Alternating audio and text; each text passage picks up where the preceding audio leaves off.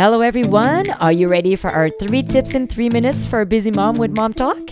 Like always, we could fill a couple hours on this topic, but we're here to give you our top three tips that have worked for us. So we'd love to hear your tips in the comments. Today, we're giving you three tips on getting your kids to sleep. So, Becca, we're starting with you today. All right. So, my tip is make noise when your kids are sleeping if you're still awake. And this will help create, I won't say it necessarily creates, but it's worked for me, help create kids that can sleep anywhere. So I've had experience with my kids sleeping through fire alarms, through fireworks. Um, they can grab a blanket and fall asleep on the soccer pitch at night with the light shining on them. And um, we were you know, a busy family. So we were always doing chores, doing other things. One kid might be watching a movie, something like that. There was always sound in the house while a child was napping. Um, and that helped my kids a lot to adapt to being able to sleep pretty much anywhere in almost any condition. So I've been lucky that way. Awesome. What about you, Jen? Yes. Well, my tip would be minimize the sleep props which what is a sleep prop is uh, anything that a child needs in order to fall asleep.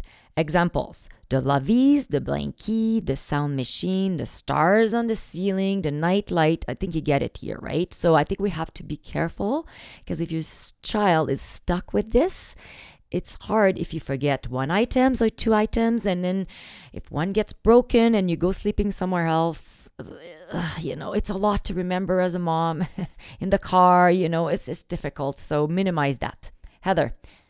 All right so sometimes when kids have trouble sleeping and you truly have tried everything um, you've been talking to the sleep consultants, the different counselors and professionals, and all that.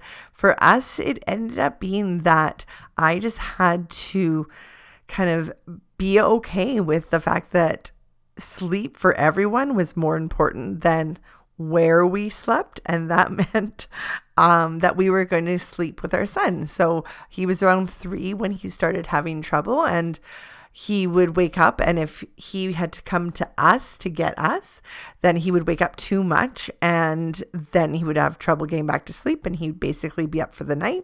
So the solution was that we would sleep with him um, we didn't have to stay there right when we put him to bed, but when it was time for us to go to bed, we'd climb in with him so that if he stirred in the night at all, we could just quickly, you know, reach over, rub his back, whatever it was.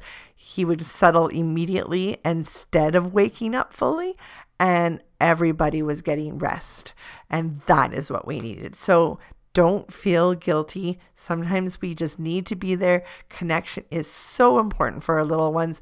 And at night, that's when it's lost the most to them. And sometimes we just need to reassure them that we are there.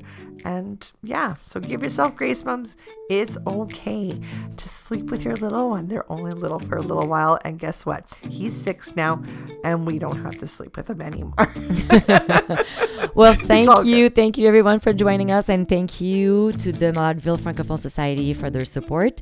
Follow us on social media for more tips, hacks, and inspiration. Until next time, from Genevieve, Becca, and Heather.